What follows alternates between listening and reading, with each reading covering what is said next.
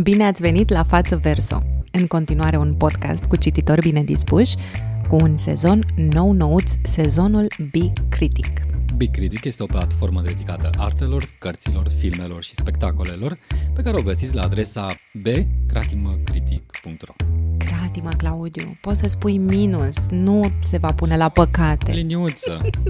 Vorbim despre teatru în acest sezon și ne interesează în mod special ce mai fac dramaturgii români.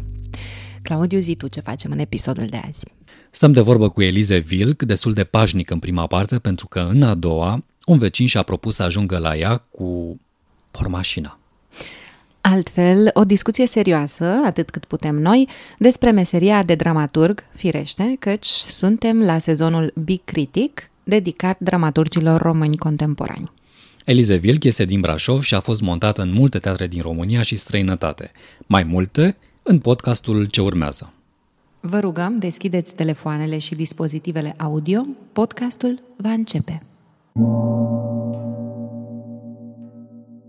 Pisica Verde de Elize Vilc Adaptarea radiofonică și regia artistică Mihnea Chelaru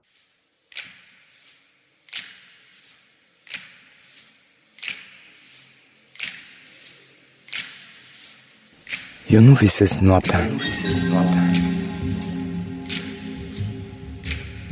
Dar câteodată înainte să adorm îmi imaginez chestii. Închid ochii și văd în fața mea un fel de film. Alb-negru. Alb-negru. Bine te-am găsit, Elize. Îți mulțumim tare mult pentru că ne-ai acceptat invitația. Bine v-am găsit, mă bucur și eu foarte mult. Unde ești acum? Um, Acum sunt acasă, în Brașov. Ne întrebam mă, dacă ești în București sau în Brașov, dar parcă am citit că acolo ai reședința. Da, aici e reședința principală și deocamdată și lucrez de acasă, așa că e numai bine. Zine ce mai faci. Lucrezi la ceva acum? Da, momentan uh, eu am făcut o pauză pentru că chiar acum uh, îmi termin lucrarea de doctorat. Și ne zici despre ce e doctoratul?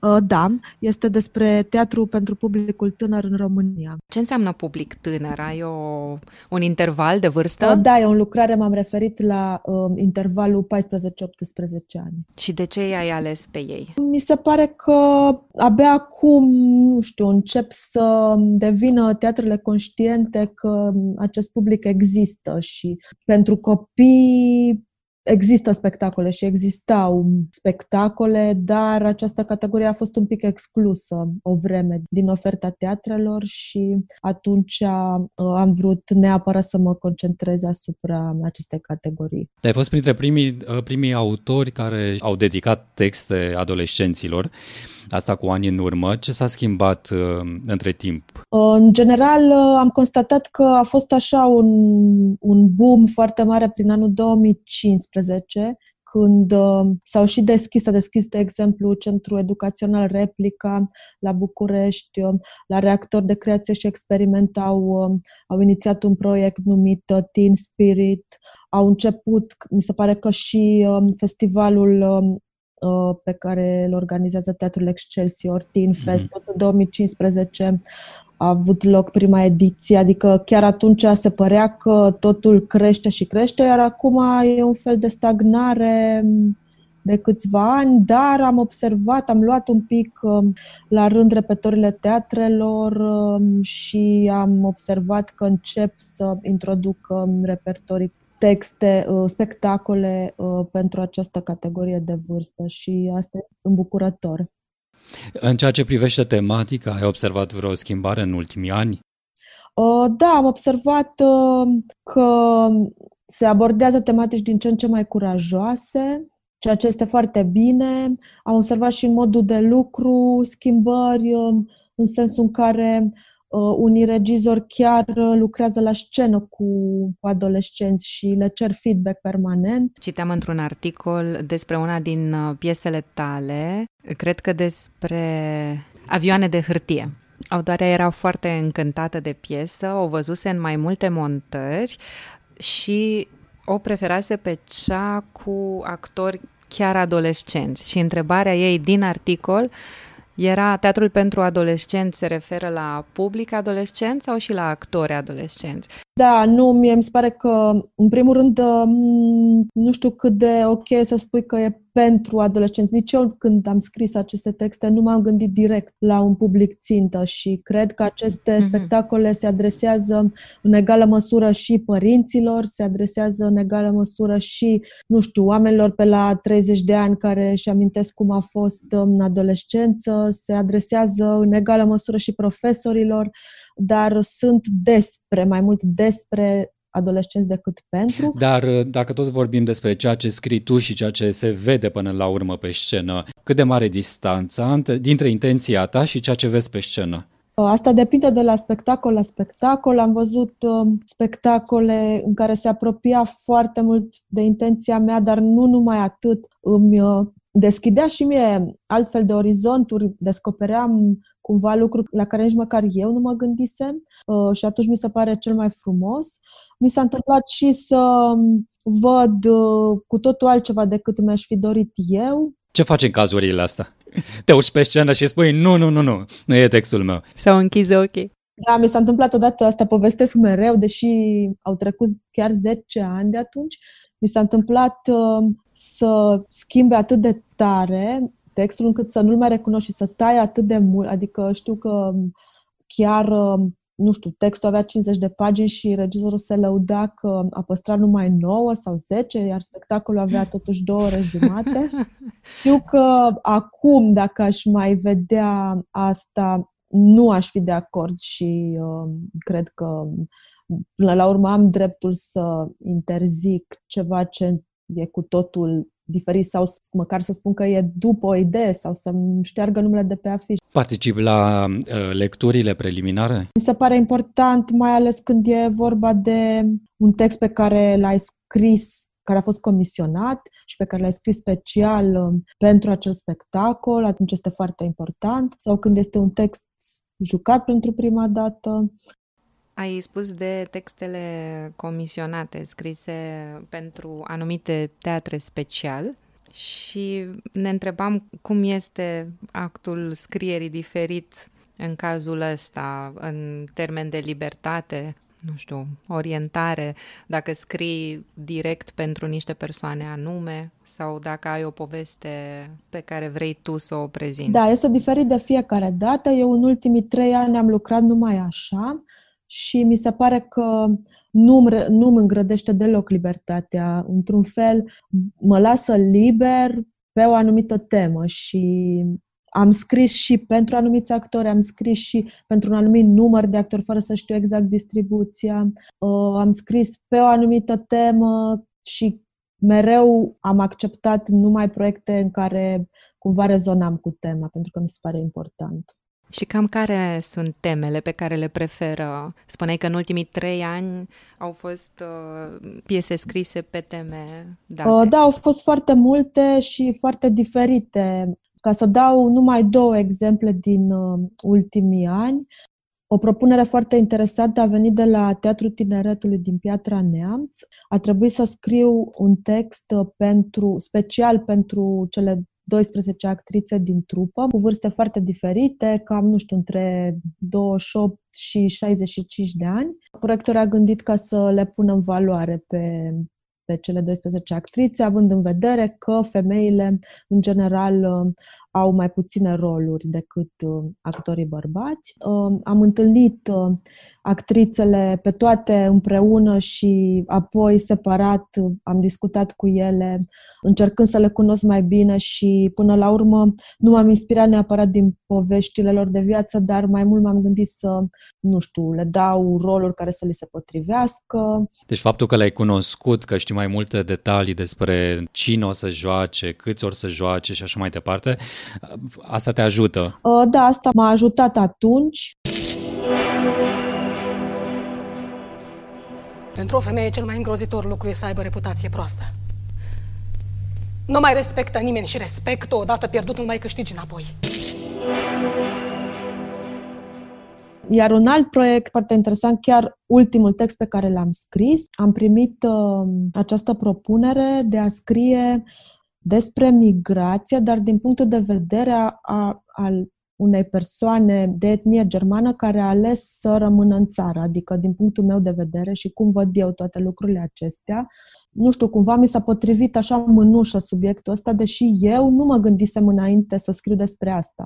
Ai refuzat vreo temă? Aleg și teme care mi se par inițial destul de depărtate de mine, dar uh, apoi mă gândesc că e o provocare. Cum am primit pentru un proiect internațional să scriu uh, o monodramă despre un europarlamentar fictiv din România cumva mie nu mi-ar fi trecut niciodată prin cap să scriu din proprie inițiativă despre asta și mi s-a părut că ar trebui să, să accept provocarea și că mă ajuta mult. Uh, eram curioasă dacă ai deja un ritm de scris, nu știu, ai putea să spui că faci uh, o piesă pe an, cam care este productivitatea? Da, au fost ani în care am avut așa, una după alta, adică 3-4 piese pe an, ceea ce pentru mine e mult, pentru că eu țin foarte mult la timpul meu liber și la pauze. Eu cred foarte mult în pauze. Regeneratoare cumva, nu? Da, da, da. Și până la urmă, dacă scrii non-stop, nu știu, cred că te repeți, cred că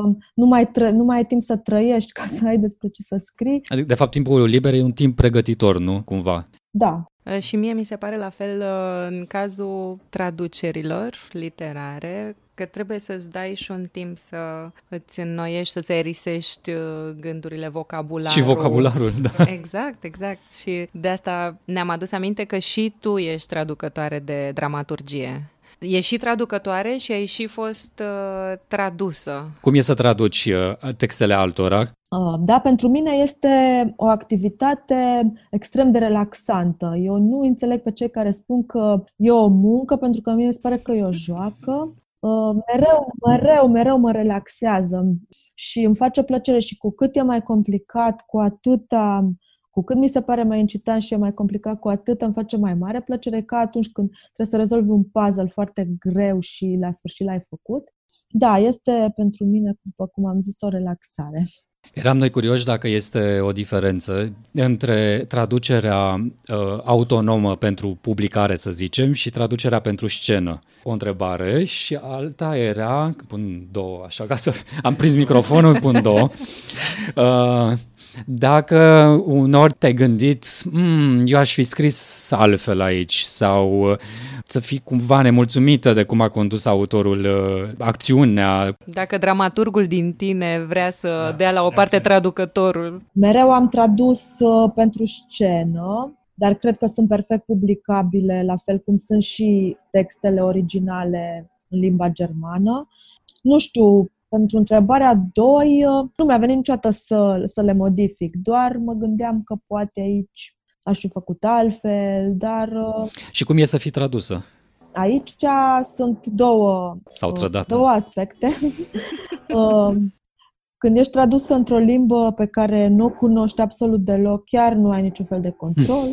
nu, dar când ești tradusă într-o limbă pe care o știi, acum mă gândesc la germană, um, acesta este avantajul că poți să ceri traducerea, poți să faci niște comentarii. Să înțeleg că ai făcut. Da, da, da, am făcut și totul a fost ok.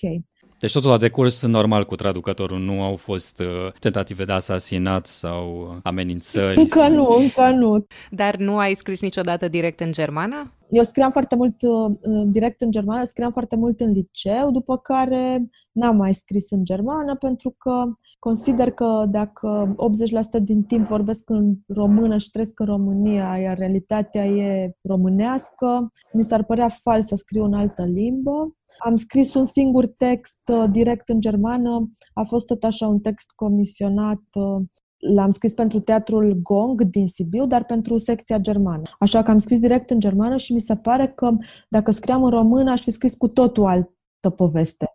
Tocmai uh, discutam și ca traducere și ca și ca punere în scenă, dacă atunci când ești dramaturg, trebuie să te obișnuiești cu ideea că vine cu o doză de resemnare jobul ăsta. Așa este sau nu? Uh, da, eu n-aș numi o resemnare. Mie îmi place foarte mult lucrul acesta, deși, după cum am spus la început, că e riscant, o să ai și experiențe mai puțin bune, chiar traumatizante pe alocuri. Mie îmi place, îmi place să văd uh, cum interpretează altcineva ceea ce uh, am vrut eu să spun. Îmi place că de multe ori, nu știu, pune niște straturi noi peste ceea ce am vrut eu să spun și de multe ori am, uh, am chiar surprize plăcute. De exemplu, nu mi-ar plăcea să-mi regizez eu textele, pentru că sunt câțiva dramaturgi care spun că n-au fost mulțumiți uh, de cum uh, au fost montate textele lor și preferă să le monteze mm-hmm. ei. Dar eu, în primul rând, că nu cred că aș avea talent pentru asta, dar în al doilea rând, mie îmi place surpriza și dacă aș arăta numai, nu știu, perspectiva mea asupra lucrurilor, mi s-ar părea că poate e unidimensional și poate dacă vine altcineva să arate lucrurile într-un alt fel, nu știu, e mai o experiență mai bogată. Am citit o prezentare de-a ta pe Fabula Mundi. Cum ai explica Fabula Mundi unui necunoscător și dacă e important pentru un dramaturg să facă parte, să apară acolo? Uh, da, Fabula Mundi practic este o rețea internațională. Nu știu, la început au fost cinci țări, acum cred că sunt opt sau nouă țări, iar fiecare țară uh, a ales 10 dramaturgi Uh, care să fie promovați în alte țări. Cum? Au făcut diverse acțiuni de-a lungul anilor, care încep de la a traduce un text și a-l prezenta într-un spectacol lectură, până a organiza workshop-uri cu respectivii dramaturgi, mulți dintre noi ne-am și cunoscut, adică cumva am cunoscut mulți dramaturgi din alte țări care poate au și interese comune și am apucat să povestim. Um, adică mi se pare foarte important uh, că îți dă un pic de vizibilitate un asemenea proiect și pentru mine în mod uh, special a fost uh, un foarte mare noroc pentru că acum șase ani Pisica Ver- textul meu Pisica Verde a avut o lectură în Berlin la Deutsches Theater și cu acea ocazie a fost descoperit de către o agenție din Germania, uh-huh. iar astăzi acea agenție mă reprezintă în toată lumea, mai puțin România, unde mă reprezint singură și practic asta a fost prin Fabula Munde, adică altfel nu ajungeam acolo sub nicio formă. Dar faptul că știi că există un alt public decât cel uh, din România uh, e o responsabilitate nouă, influențează modul de a, de a gândi textele, de a le scrie sau nu știu. Uh, da, mi s-a întâmplat uneori să mă gândesc că a, asta poate n-ar merge în altă țară, dar mie nu nu-mi place pentru că cumva mă cenzurează și am avut de multe ori surprize. Eu mai de mult credeam că textele mele sunt mult prea românești ca să fie înțelese în alte țări și am avut surprize în sensul că au fost înțelese, chiar dacă unele lucruri erau destul de departe de realitatea din acele țări, dar uh, eu cred că nu ar trebui să, să îmi pun asemenea probleme dacă un anumit text ar funcționa dincolo, pentru că nu m-ar, cred că m-ar bloca mai mult și încerc să depășesc aceste lucruri. Tu cum, uh, cum te prezinți de obicei? Te prezinți uh, dramaturg sau uh, jurnalist? Acum dramaturg pentru că, nu știu, mi se pare că 70% sunt dramaturg și, adică 70% cumva din timp sunt asta și am lăsat mai puțin pentru jurnalist. Cred că cele două merg foarte, foarte bine împreună, dar cred că sunt mult mai mult în momentul de față dramaturg decât jurnalist. Și cum, uh, cum i-a explicat cuiva pe înțelesul lui sau mai ușor meseria de dramaturg, așa, printr-o metaforă, printr-o comparație? Cum e să fii dramaturg? Nu știu, cred că e să pui, nu știu, prima cărămidă la o casă pe care o construiești practic împreună cu alții, dar tu, nu știu, nu chiar prim, poate să torni fundamentul acela. Dacă e bine pus, atunci casa va rezista. Dar înseamnă să ai și o ana la temelie, pentru că știm că aveai obiceiul să-ți ucizi uh, personajele. După aia te-ai răzgândit. După aia m-am răzgândit și după aia am revenit. Iarăși? Da. Și criminal în serie? Da. De ce? De unde da, pornirea nu asta? Nu știu de unde e pornirea. Chiar în ultimul meu text, Dispariții, despre care spuneam despre migrație, e construit în trei părți și în fiecare parte există un alt povestitor care este mort la momentul respectiv. Bun, păi dacă am început lista asta de păcate capitale, să nu ucizi, să nu furi, să nu... Ce alte păcate mai are Elize Vilc? De ucis văd că... Da, ucid cam mult.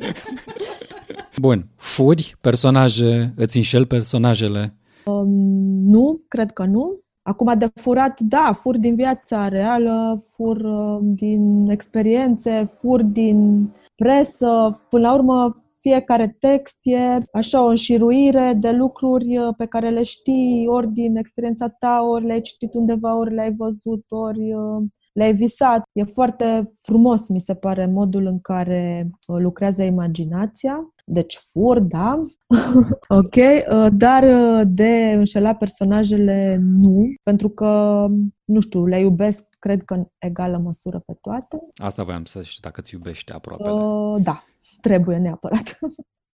Ne-a făcut mare plăcere să stăm de vorbă și să te cunoaștem, așa că ne vom uh, despărți în, uh, într-o tonalitate optimistă. Și te feri, că nu suntem personajele lui Elize. Îți mulțumim tare mult! Așa, mulțumesc mult! Mulțumim mult de tot! Până ajungem noi personaje la mâna lui Elize Vilk, vă lăsăm să vă bucurați de tot ce am adunat despre ea pe pagina B-Critic, b-critic.ro. Fotografie un fragment din cea mai recentă piesă a lui Elize, Dispariții și câteva cronici. Eu sunt Simina Popa. Iar eu sunt Claudius Firski Lăudat. Acest sezon este un proiect B-Critic și Față Verso și este realizat cu sprijinul librăriilor Cărturești. Vă mulțumim că ne-ați ascultat. Simina părăsește scena fără să se împiedice. Hm, ciudat. Luminile se sting. Simina, unde ești? Curtie.